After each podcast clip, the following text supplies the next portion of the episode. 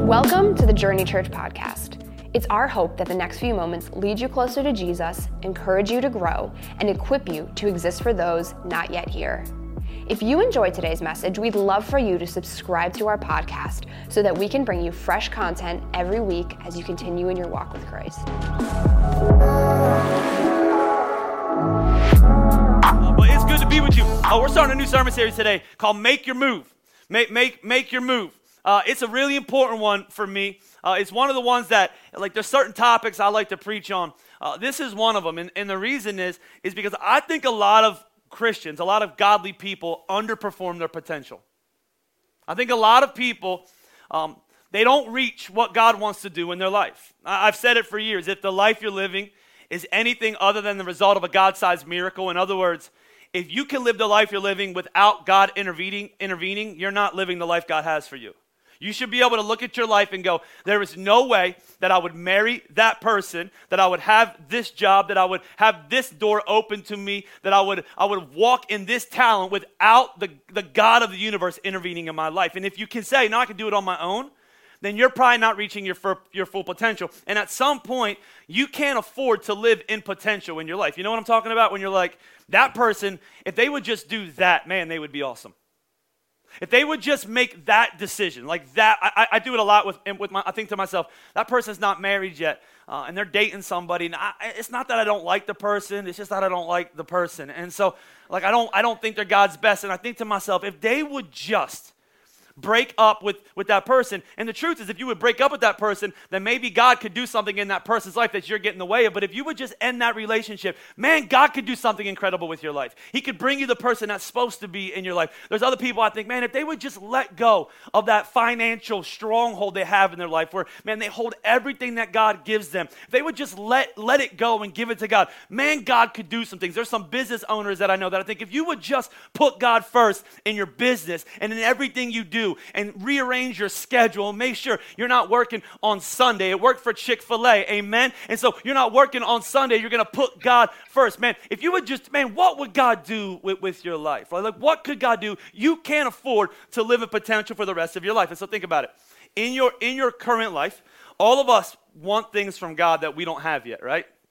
Like you, we, you should. If you're not asking for anything, you get 100% uh, of what you don't, you get, you don't get any. Like if you don't ask for it, you don't get it, right? That's what the Bible says. You have not because you ask not, right? And so what is something in your life right now you've been praying for? Like, like right now. Think, think about it, right? Write it down, type it. What is something you've been asking God to do?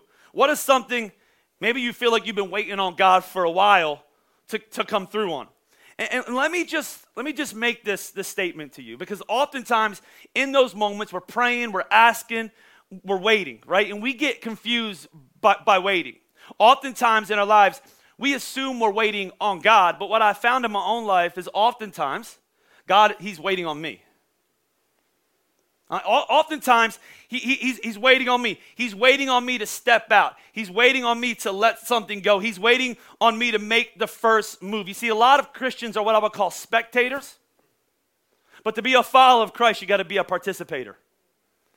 You, you got there is no spectators, right? Like some of you, that is your Christian walk. What do you do? You're a spectator. You come to church, you don't serve, you don't give, you sit in a seat, you're like, this is really cool, like the music, really talented. You don't come early, you don't stay late, you don't take out trash, you don't make coffee, you don't watch kids, you don't park cars, you don't do anything, you're just a spectator. You just come and you leave. And you're like, why, why is my life so feel so fruitless and empty? Because you're a spectator. It's the same as you trying to celebrate a championship from the sidelines. Eventually, like, like you're not a part of it, you're just a spectator. You're, you're a spectator. It's the same as getting a tattoo. And somebody says, Oh, have you served in the military? No, I watched an army movie. So I got, like, you know what I'm saying? That's called stolen valor, by the way right? You're a spectator. There is no such thing as spectators. And spectators often suffer and they die. That's what happens when you just sit back and watch. There's no such thing as a spectator. We are all called to be participators. Think about it. I was praying in Bible college for a wife, praying, God, I want your best. And by your best, I mean that girl over there. That's the best, right? And God, I have I had very uh, uh, like standards, and here's what I here's what I want. And then I remember I, I saw Leah. I, I, saw her a few times and, you know, thought she was really attractive and thought that could be, you could be the answer to God's prayer. But you know what I didn't do? I didn't go, okay, God, if it's your will, you know, have her fall into my lap in the cafeteria. and I just sat there and I wait. Guess what? I would still be single. Right? You know what I had to do? I had to participate. I, God certainly brought her uh, by my path, right? Like we crossed paths. I'm from Oak, uh, she's from Oklahoma. I'm from Pennsylvania. But when I saw her, what I had to do? I had to ask some of you, some of you guys are like, I can't find a girlfriend. Have you ever asked somebody out outside of social media? When's the last time you walked up to a female? Like walked up, not creepily. hey, I saw you over in church six. That's creepy. That's creepy, right? And just said, hey, you know, would you like to go get, I don't want to marry you, but I want to, I'd like to go get coffee with you sometime. I'll pay, I'll pick you up in my car. It's not my mom's car. I got a car. you know what I'm saying? Like, what? Participation. Could you imagine if I got married and I was like, you know, just praying that God would give us a baby? What does it take to have a baby? Yeah. I would gladly participate in that, right? And help God bring me an answer to his to my prayer, right? Like there's participation Come on, that was some of you like, you can say that? Absolutely, you can say that in church. There's participation required. Listen, this woman said this, and I don't know who this is. Don't you can Google her. I don't know if she's good or bad, but I liked her quote. She said this. She said, "If you don't go after what you want, guess what? You'll never have it. If you don't ask, this is biblical, by the way. If you don't ask, the answer will always be what? Come on, tell me. No. And if you don't step forward, this is common sense. You're always going to be in the same place. In fact, for our staff, we, we had an opening staff meeting on Monday this year, this week for our, you know, the start. And we did a, I did a talk, no growth, no goals this year. No goals, no growth. Same, that, that kind of thing. Like we need to set some goals. We need to go after some God-sized dreams, both personally as leaders in our families. Our, my wife and me, we did some things where we're talking about what are some of the things we want to grow in. And I shared this Bible verse, and it's kind of going to be my foundational Bible verse for this concept in my life. In 2 Peter 1, it says, his divine power, that's an important word, his divine power has given us everything we need for a godly life through our knowledge of Him who called us by His own glory and goodness. So that word power is important. Though, through these, He has given us every, is very great and precious what? Everybody say that word with me? Promises. You guys read? Can you read that far? Promises. He gives us power.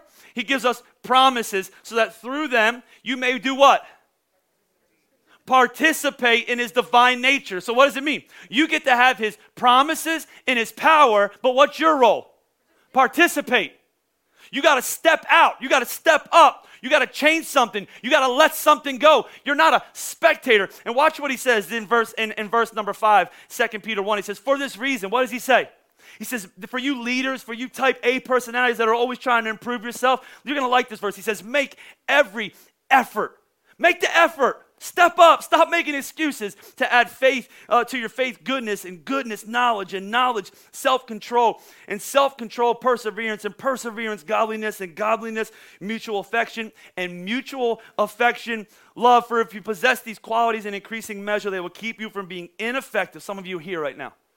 They will keep you from being ineffective and unproductive with what? With the, both the promises and power of God. Some of you going, why is my Christian life so fruitless? Why is it so powerless? Because you refuse to participate. There are no spectators in the Christian life. You have to participate. So some of you have been waiting for a sign. Here it is. Some of you have been, wait, you, you've been waiting for a sign. We're going to talk about some very specific things. Today, I want to talk to you on the topic uh, of what I call the, the title, a hard stop. I don't know if you ever heard that. If you're a business owner, if you lead meetings, they tell you you should have a start time and you should have a what? A stop time. You ever been in a meeting where there's no stop time? And before you know it, you're looking at, you know, baby deer on TikTok. right? You're like, what are, what are we meeting about? Oh, yeah, we're supposed to be planning this event over here, right? And you can just meet because you like each other, you're laughing, you're having a good time. Before you know it, five hours has passed and you haven't even planned out the first step of the meeting. And so the best, the best meeting, the best business meetings, the best church meetings that I've been a part of, they have a they have a start time, and then it's like, okay, we're gonna move really strategically because we have a stop time. If you're a home group leader, maybe you refuse to lead a home group because you know people stay, especially church people, they'll stay all night, right?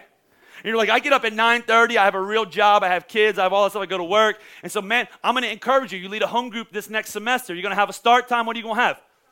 Listen, I'm not trying to be rude, but I'm a grown-up. You can come at this time, and guess what you gotta do? You gotta leave at this time. We do this at church. We don't start our service at 10:15 and just go where the Spirit leads us. I got a clock back there. It says, here's how much time that you have. You have a, a hard stop. And here's why this is so significant. Some of you, you have been uh, delaying. You have been dragging your feet. You have been saying stuff like this, like this year, I'm going to do this. And then that year passes and you never did that. I'm going to make this change. I'm going to adjust this in my eating style. I'm going to start to give money. I'm going to get up early. How many of you said that? And you know what? In 2021, I'm going to get up early. And, and then it got to the first. You're like, well, I stayed up late on the 31st, so I'm going to start on Monday. Right? I'm to put off. Man, in 2021, I'm to become the type of man that, that God sees fit to trust with a woman so that I can lead her and love her and treat her like a queen. And I'm to play less video games and I'm to do this. And then Fortnite comes up with the update, a new skin, right? the heck is that, right?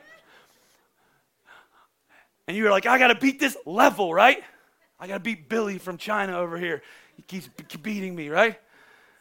And a hard stop. And so here's what I want to do I want to talk to you about these moments in your life where you say, you know what, I got to make a change. And here's what's so interesting about these moments these oftentimes won't end up in your highlight reel.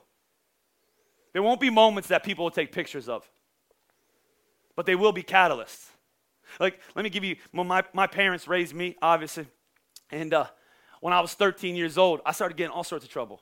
All sorts of trouble. I have a very low uh, conscience. And so uh, I don't feel bad for very long.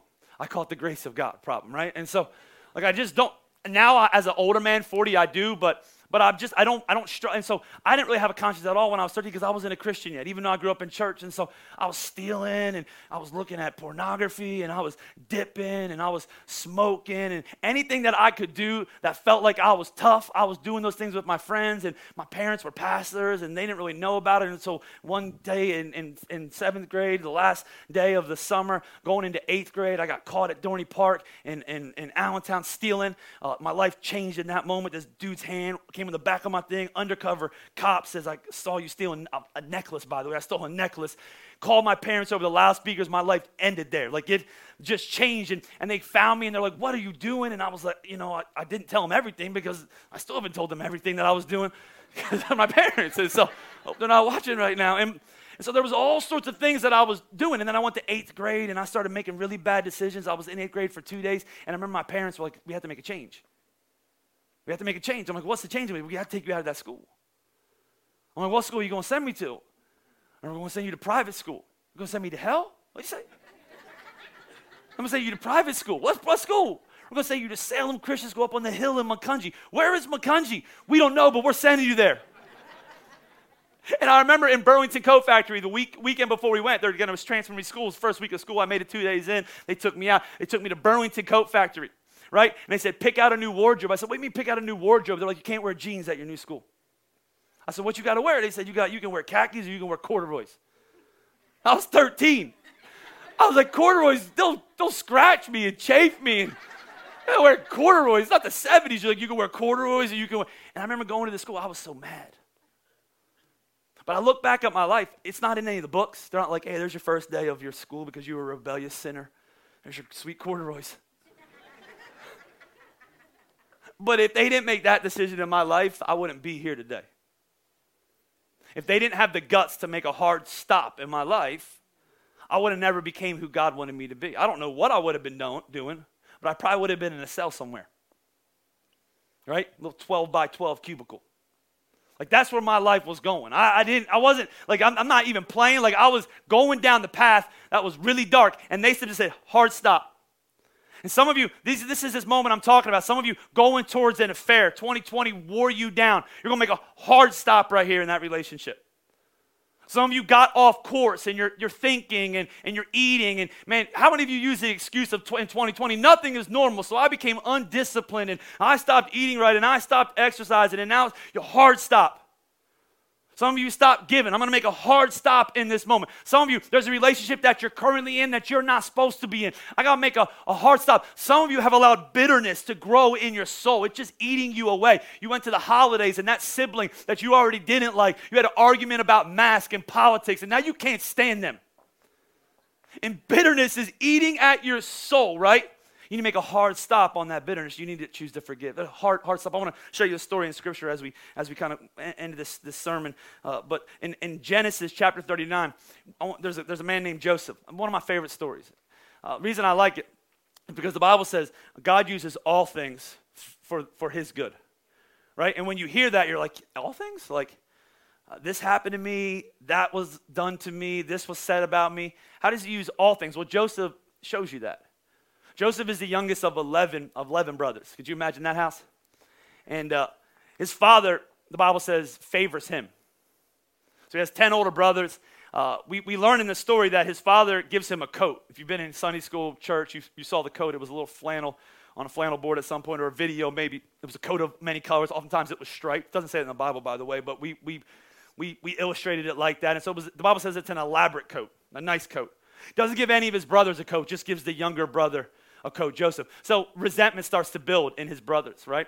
Then Joseph starts to have dreams. He's a young man. He starts to have these dreams where he is one object and his brothers are represented in different objects, and in the dreams are bowing down to him.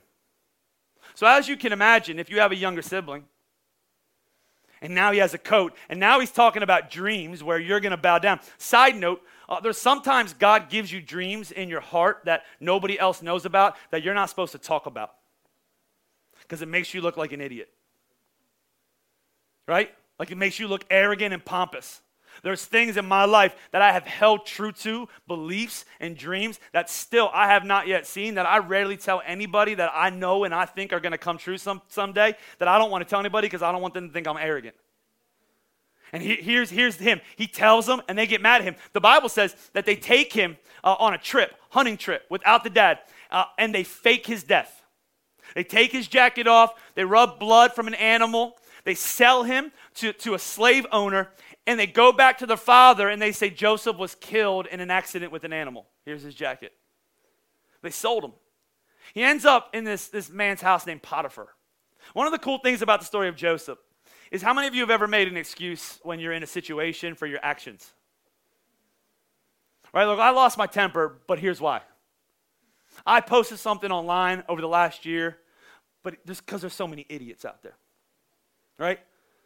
Like I got mad at my, my at this person because of blank. I said this curse word because of blank. Some of you, it's even worse. I look at this because of blank. I, I slept with this person before I'm married because of, of blank, right? Like we do that a lot with God. We give a because of. And so Joseph, he could have said, because of what God has done to me, when I get to where I'm going, I'm not going to serve him anymore. I'm not going to follow him. I'm not going to listen to the teachings of my dad who told me God is good and God is faithful and God has a plan for my life. No, I'm going to live like I want to live. And he gets to this man Potiphar's house, and the Bible says he finds favor. Why?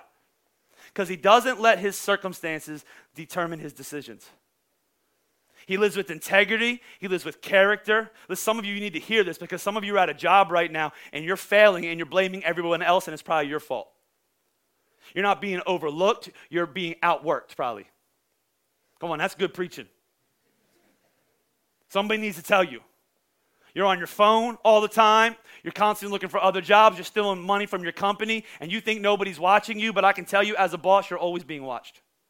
Your boss is looking to promote somebody. He's looking to build, his, or, or, she is looking to build their company through people, and you are always being watched. Some of you are saying, no, no. And I'm telling you, the life of Joseph, no matter where he went, he always found honor, and he was always promoted because his decisions were not determined by his circumstances. And the Bible says he finds so much favor that he starts to find favor with Potiphar's wife. You find out in the book of Genesis, chapter 30, 39, and you can imagine uh, Potiphar's a busy man. He's a high ranking official in Egypt. He travels a lot, he's on business. He's not fulfilling the needs of his wife physical, emotional, spiritual. And here's Joseph, and the Bible says in verse number, uh, chapter 39, verse number 6. Now, Joseph, what is he? Come on, he's well built and he's handsome.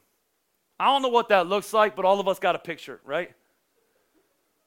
He's a stud. He's good looking. He's got it going on, right? He's well, he's well built, the Bible says. And, and, after a while, his master's wife takes notice of him and says this watch this, she just goes for the jugular. Come to bed with me. I mean, if you're in this situation and you're Joseph, are you not going, oh, sweet?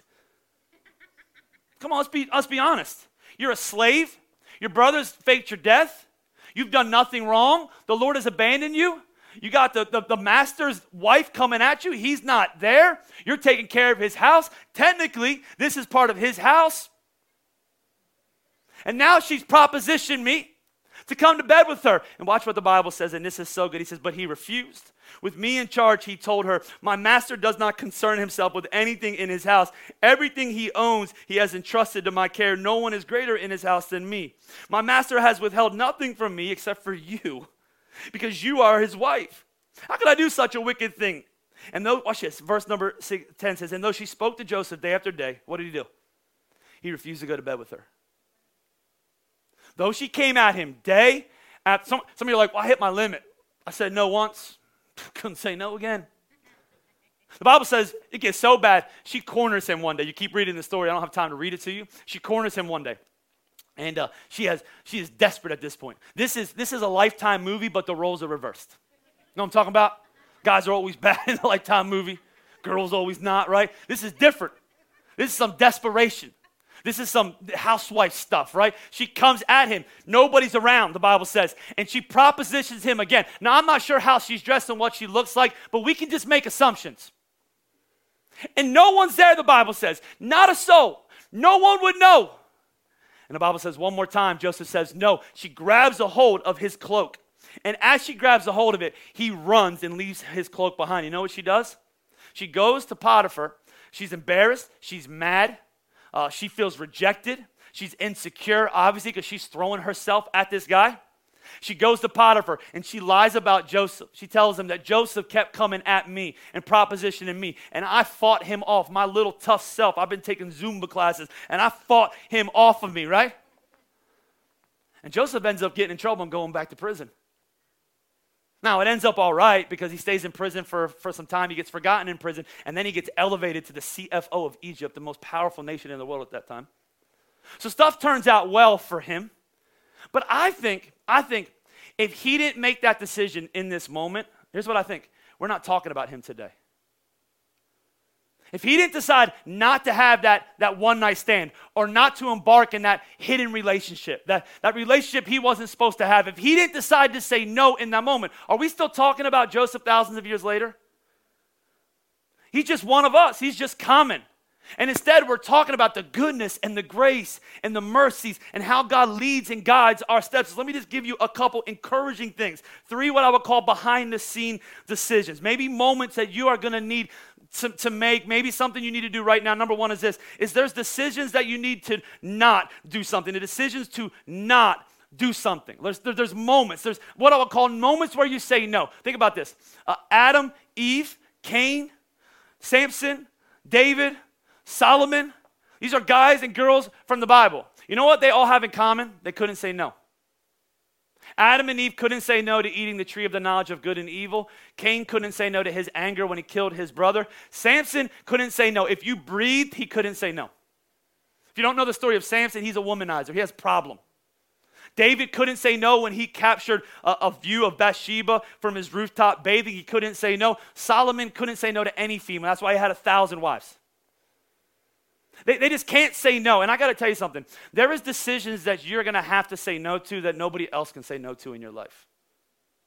There, there's things that you might have to stop doing that nobody else can say to you, hey, you need to stop doing that in your life. Did you see the interesting part of that story? If you go back to Genesis 39, verse number 11, it says he went into the house to attend to his duties. And the Bible says none of the household servants was inside. In, in, in, in other words, these are the decisions that you might have to make that nobody's ever going to know that you actually made. These are the things in your life right now that you think nobody knows about. These are the things you do during the week. These are the moments where you said to yourself, okay, I'm never going to do that again, and you do it again. You know what I'm talking about? We've all been there. These are these are these decisions. These are these decisions that like even if you don't make them, nobody's ever going to know that you didn't make them. Nobody would have ever known. Think about it. He could have slept with her. He could have started an affair with her. Potiphar's going to keep traveling. There's no cameras at that time. There's no social media. There's no one around. He's trusted, right? He could have put a fake smile on. He could have worked really hard and overcompensated when when Potiphar was home, and nobody would have ever known. But for some reason, he had the ability to turn down this woman, to say no to something. This is what it's like when you say no to that affair that you have the opportunity to have, or to not do something that weakens your integrity, or when you decide to say no to a toxic relationship, or no to a job opportunity that's going to take you away from your family, even though you're going to make more money. No, when somebody say, How do you do those things? Well, here's what I found uh, the most successful people in the world they make their decisions based off of a dream or vision of something that hasn't yet come. So, so for, for Joseph, you don't know his whole story.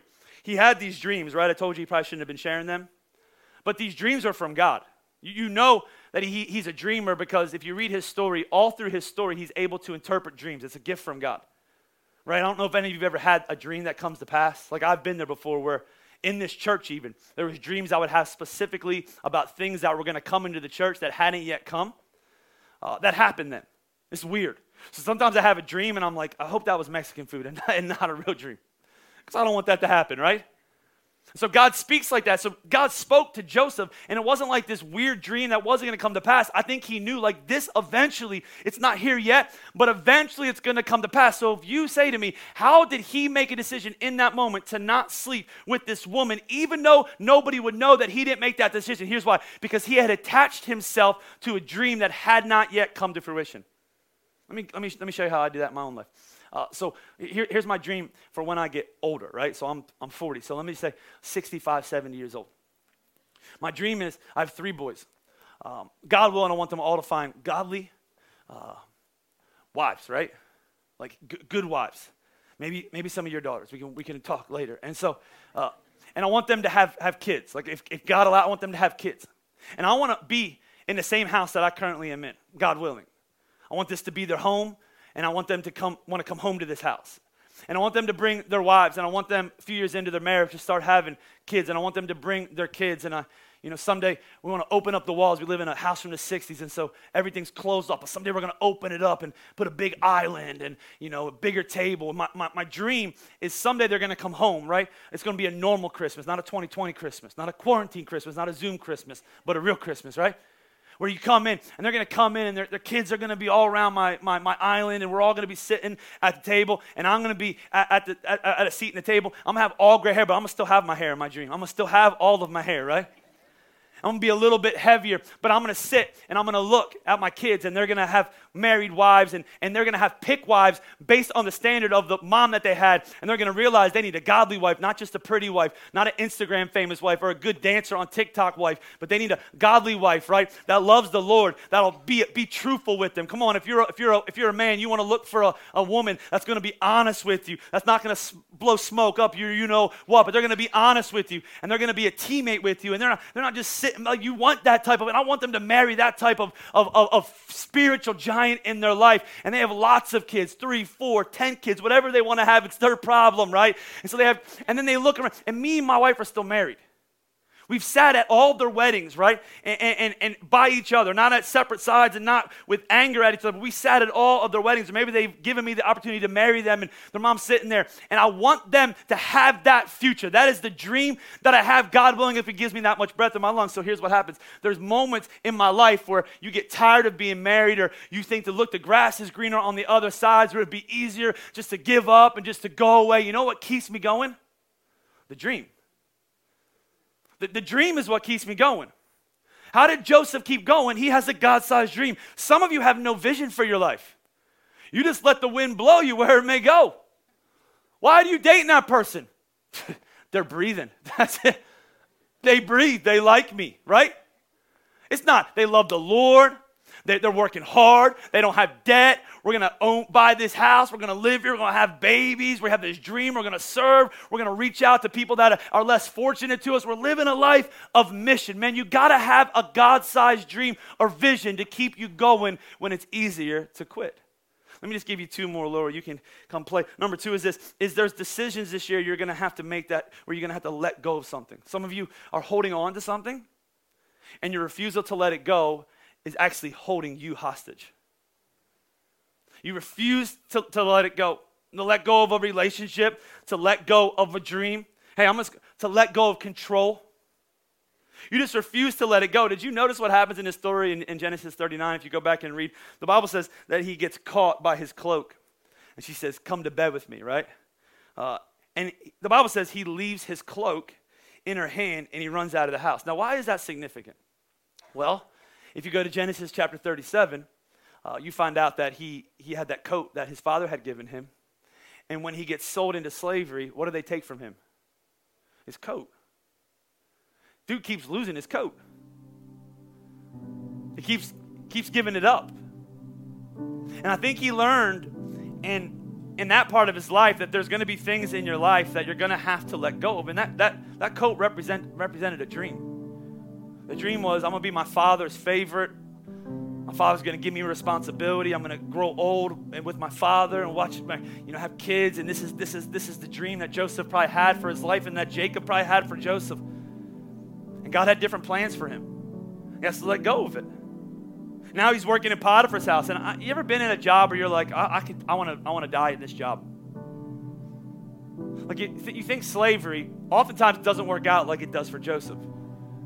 Like he's, he, he's sold against his will, but, and I'm not saying uh, that was right or wrong, but what I'm saying, or, or, or, or right, what I'm saying is he, he has a good thing going. Like he, he's in control of Potiphar's house. He, he, he, he eats whatever he wants. The Bible says that Potiphar put him in charge of everything. Everything. This is a good thing.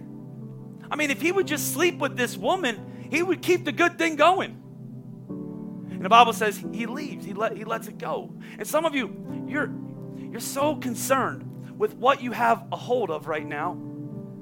You're like, I can't let it go because God, if, you, if I let it go, I don't know what he's going to do. And I just want to I just want to give you a couple encouraging things that I have often read to myself because I found when you follow God, oftentimes you're letting go of things. And here's what I wrote down uh, God will never leave you empty, He will always replace everything that you lose. If He asks you to put something down, it's because He wants you to pick something greater up. Right? Let me, let me give you, if God can take away something that you never expected to lose in your life, guess what He can do? He can replace it with something that you never imagined having. He can take something that you never could imagine losing, and He can give you something that you look at, you go, How could I ever have that? And every time you say bye to something today, you are enabling yourself to say hello to something God has great in store for you tomorrow. There's things you have to let go. And the last one is there's decisions to go a different direction. This one's important. To go a different direction. The, the Bible says in, in, Genesis 39, but he leaves his cloak and what does he do? He runs out of the house. And, and here's why I, I, never, I never, I never paid much attention to the, the, the whole picture of this story, right? I dissected this part like this. But when I read earlier, it doesn't say that Potiphar's wife came to him one time, right? One time, in proposition and one time. What does the Bible say? Over and over and over again. So he's in this situation, it's toxic. But he also doesn't want to give it up. Right? Like he doesn't want to give it up. Some of you know what I'm talking about. It's toxic, it's overwhelming, it's draining, it's tiring, it takes your energy, it's not healthy. But you also don't want to give it up because you don't know what's on the other side. So he just stays in it. She comes to him, he escapes. She comes to him, he escapes. He's, oh, shucks, like, I don't want to talk to you about this. It's super awkward. My boss's wife is into me. He talks to the other, the other servants or slaves. I don't know what, you know what I'm saying? Like, this is this situation. And then finally, she corners him. And he makes a decision. And the decision is he doesn't turn her down gently and, and he doesn't stay in it one more day. The Bible says that he turns and he runs. And here's why this is important I think he knew by making that drastic decision that his job, his security, and maybe his future was in question. He didn't know what, like, think about it. She's gonna go tell. She's embarrassed. She's insecure. You've now, you've now turned her down. Nothing worse than a woman scorned, as they say. She goes to Potiphar. She blames Joseph. He propositioned me. He tried to sleep with me. Look, he took his jacket off, tried to show me his pecs. Look, I got his jacket, right? Look what he did. Do you think Potiphar is going to trust Joseph in that situation? He's not going to give Joseph the benefit of the doubt. He doesn't want the embarrassment of his so called wife, his being unfaithful to him and propositioning a slave. So he knows if he runs, his life is over. And that's exactly what happened. He runs, and the Bible says he gets accused, he gets put in prison, he stays there for a while, but the Lord is just putting him to the next place. He's actually promoting him. And there's these decisions in your life you have to make that could cost you. Like I, I started thinking about this because you know we we, we oftentimes uh, ask people to follow Christ in this church at the end of our services pretty much every week. Every week we do that, right? Every week we ask people to respond to the gospel, and we'll say stuff like, you know, God has a good plan for your life. He wants to give you grace and mercy and hope and a new day, and you'll be a new creation. And what's true of you when you got here is no longer true of you. All of these things are, are right, right? But then I also started thinking sometimes we, we, don't, we don't fully convey what's next. Right? Like we, we, we, we, don't, we don't convey what's next, right? So he made a decision, like, yeah, he made the right decision. But you know what followed? Really difficult years. You know what happens after you decide to give your life to Christ? You're, you're secure eternally. But oftentimes, it's really difficult after that. Oftentimes, you lose friendships. Oftentimes, people think you're weird. Oftentimes, people have different values than you then. For you to live for the Lord and stand on His truth, you can already tell it's going to be a lot different than what the world says is okay. For you to read the Bible and do what it says, and, and sometimes I think we tell people, look, just serve the Lord and everything will be okay. But man, sometimes, sometimes it gets difficult. Sometimes, sometimes, sometimes there's persecution. Sometimes you, you lose so that you can gain. That, that's what the, the, word repentance actually means in Scripture, by the way. Uh, it, it, in Greek, it means to, to do a 180. And so you're, you're, you're running, you're running, you're there, you're getting proposition, you're holding on, and then you meet Christ and you completely do a 180 and you run towards Him. You, you, you, you almost despise your old life. You don't hold on to it. And let me take a few, few souvenirs. Let me, no, no. I'm going to give everything away to you, and I'm going to wholeheartedly serve you. And I, I, I was actually convicted as I prepared this message because I don't think I do that good enough. I don't think I tell people, listen, he loves you, but you're going to have to let go of everything from your past and wholeheartedly follow him. You know what happens when you do that? Real peace, real joy, real purpose, real passion. You're not pulled back and forth and moved back and forth and up and down and afraid. You know you've given your life completely to God, and when you've given your life completely to God, He's going to maintain you, He's going to sustain you, He's going to be faithful. You can trust Him, man. It's the peace that surpasses all understanding that happens in your life, but you got to let stuff go. You got to turn. There's decisions that you make. You need to run from stuff today and run towards Christ. Would you do me a favor? Would you stand up and would you bow your heads and would you close your eyes? And uh, we're gonna have a good time in this in this sermon series. But this is one of those sermon series that it's only as fruitful as you are willing to to be a participator in it. it, it it's not. Like, I don't want to give you a good speech for four weeks for 30 minutes. That's that's that's that's lame. I want to give you truth, and then I want to step out of the way and I want to let the Holy Spirit uh, convict, guide, encourage, strengthen, lead, bring to light decisions you need to stop, something you need to let go of, something you need to step into. Some of you, as we, we close, some of you, when I talked about that, giving up your life and following Christ, man, something began to happen. You're not a religious person at all. You don't usually come to church. You're like, I don't under, I can't even believe that this is doing something in my spirit. But but the Lord has been working as I've been speaking and uh, as the band was singing, and you know you could feel the energy in the room. The Bible says, "Where two or more are gathered in the name of Jesus, that He's there." And you felt this this pull, this pull. You felt this tug. You've the words that I've been speaking, like you've been in church before, but these words that I've been speaking, they're, they're not better. It's not better presented, right? They're not more eloquent or, or something that you've never heard before, but something changed. It's the Spirit of God. And He's doing inside work in your life right now. Some of you have carried the weight of your, your life. Some of you carry the weight of anger and depression. And some of you have tried to control it. And some of you have tried to be the boss of your own life. And man, right now you're at a place, man, where you're just ready to say, you know what? I'm going to turn my life to Christ. That's what this place is about. It's not religion. Religion says you, you need to get better, then God will love you. Get better. Try harder. Don't, don't do this. You did it again last week. Feel bad. Don't sing this week because you're a hypocrite. You're fake. You don't mean that. that that's, that's religion. It's like having a relationship with a parent that is never happy, that you're not quite sure if they like you, that you're not quite sure if you're supposed to be part of the family. It creates insecurity and anger, competition with your siblings. That's religion. Who has the best religion? A relationship with God is listen, you're broken and lost, and I'm broken and lost, and I'm hurting, and I'm a mess, and I can't fix myself, man. But the Lord came to me. That's what the Bible says. God sent his one and only Son that whosoever believes in him shall not perish, but have everlasting life. Jesus came from heaven and stepped into this broken world to come and save people just like me and just like you. And the Bible says if you would just call in the name of the Lord, you don't got to understand it all. You don't got to have it all figured out, but you need to be willing to humble yourself before Him. You don't have it all together. You're not that strong. You're not that organized. You can't change yourself. That's what you're saying. But I want to give my life to Christ today. I want to ask Him to come in and save me. Bible says if you would just call on His name in Scripture, that He would come in and save you. And He's here right now, friend. I don't know you. I don't know where you've been. I don't know your background, your history, your baggage, but I do know a few things about you. I know you're not an accident. I know God put you on this earth at this time in history to accomplish something significant through your life. I know before the foundations of the world that He molded you, He created you, and I know He loves you more than anybody has ever loved you, and He wants a relationship with you desperately. And I know He's knocking at the door of your heart, and for some of you, He's been knocking for a long time. A long time. And I know you have an opportunity to say yes to Him.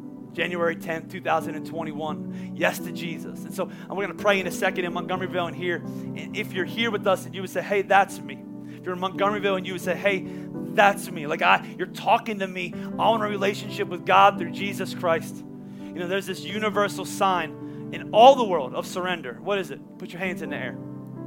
And that just means I surrender. What does that mean? I don't want to fight anymore. I don't want to run anymore. I don't want to be in control anymore. Jesus, I want to give you my life right now. So we're going to do that all over this place. There's, there's, this is a moment of surrender. Jesus, I want to give my life to you right now. I'm tired of running and I'm tired of carrying the weight of the world on my shoulders. Jesus, come in to my life. Come on, if that's you, all over our houses in Montgomeryville and here, and you're ready to say, I need to surrender my life to Jesus Christ right now. Unashamedly, nobody's looking around. People got problems of their own all around you, but you know this is who I am. I need to surrender my life to Jesus Christ. Come on, in courage and in faith and in boldness. Come on, put your hand straight towards heaven and say, Hey, Pastor, that's going to be me. Come on, high up in the air. Come on, there's a hand right there. Yes. Anybody else? Hand right here. Yeah. Hand over here. Yeah, yeah. Hand, hand. Yes. Yes. Unashamedly. Unashamedly. If you're in Montgomery, you're just going to keep your hand in heaven. If you're watching online, uh, we have a moderator. You're just going to type in the comments, hey, I need to respond to the gospel, and they're going to let me know. Uh, we're going to pray together. And uh, the reason we clap, I don't, I don't, I don't want to weird you out because so many times, like, why, they didn't say you're going to clap for me, right? Uh, but the Bible it communicates some messages about eternity. We don't know a lot about it. Um, it says stuff like, "No eye has seen, no ear has heard the things that God has prepared for those uh, that have been called according to His name." Right, Christians. And uh, the other verse says this: that when one person one person comes home to the Lord, responds to the gospel, it says all of heaven stops to celebrate. Then that's an incredible picture. The Bible talks about this great cloud of witnesses that are cheering us on. Just step back and imagine that. Uh, right? Like they're just they're just celebrating. Like there's people who were lost and are now found. There's people that were desperate and now they have hope, right? So when we clap, we're celebrating that. We're celebrating with the people online and the people in Montgomeryville. Let's begin to pray all over our house. Lord, we love you. Lord, I thank you, Lord, for my friends, but more importantly, your kids, your children, your creation that you love so much that you sent your son to seek and to save them. And Lord, we had the opportunity as a church to sing about your truth and to celebrate your presence and to open up your word. And here's what happens when all those things happen Lord, we can get out of the way, and your power, your strength, your truth can move in people's lives and change them forever. You can break addictions. You can bring hope to hopeless. Lord, where people were bitter and angry, Lord, you can bring peace and joy. Lord, we're grateful for all that you've done. Lord, here's the promise of Scripture it's better to be one day in your household than it is to be a thousand elsewhere. Lord, one moment with you can change everything. Lord, that's happening right here in this moment. Lord, something is changing. New minds, Lord, new hearts, Lord, new lives are being birthed in this moment through relationship with you, Jesus Christ. And we love you. And Lord, as we, we pray and we thank you for that, Lord, this series, we want this to be fruitful. Lord, I want, I want people to look back uh, in January and say, man, uh, uh, it, this is the month that we made these decisions. Lord, and decisions determine destinies. And Lord, so we look back in 2021 or even, man, maybe four or five years from now, we go, it was in that moment where I allowed the Lord to speak to me through His word and I stepped out in faith. I participated in His story for my life. Lord, that He stepped up and He did what only He could do. Lord, thank you, Lord, for all of those stories that are going to happen over the next few weeks as we head into this year and into the future that you've called us to. Lord, we love you and we thank you for this time. In Jesus' name we pray. Come on, one more time, all over this place. Let's shout amen and let's clap together. Thank you for taking a few minutes out of your day to listen to our podcast. If you decided to give your life to Jesus after hearing this message, or want to learn more about how you can join us in person, visit jrny.church for more resources or to find a location near you. Have a great rest of your day.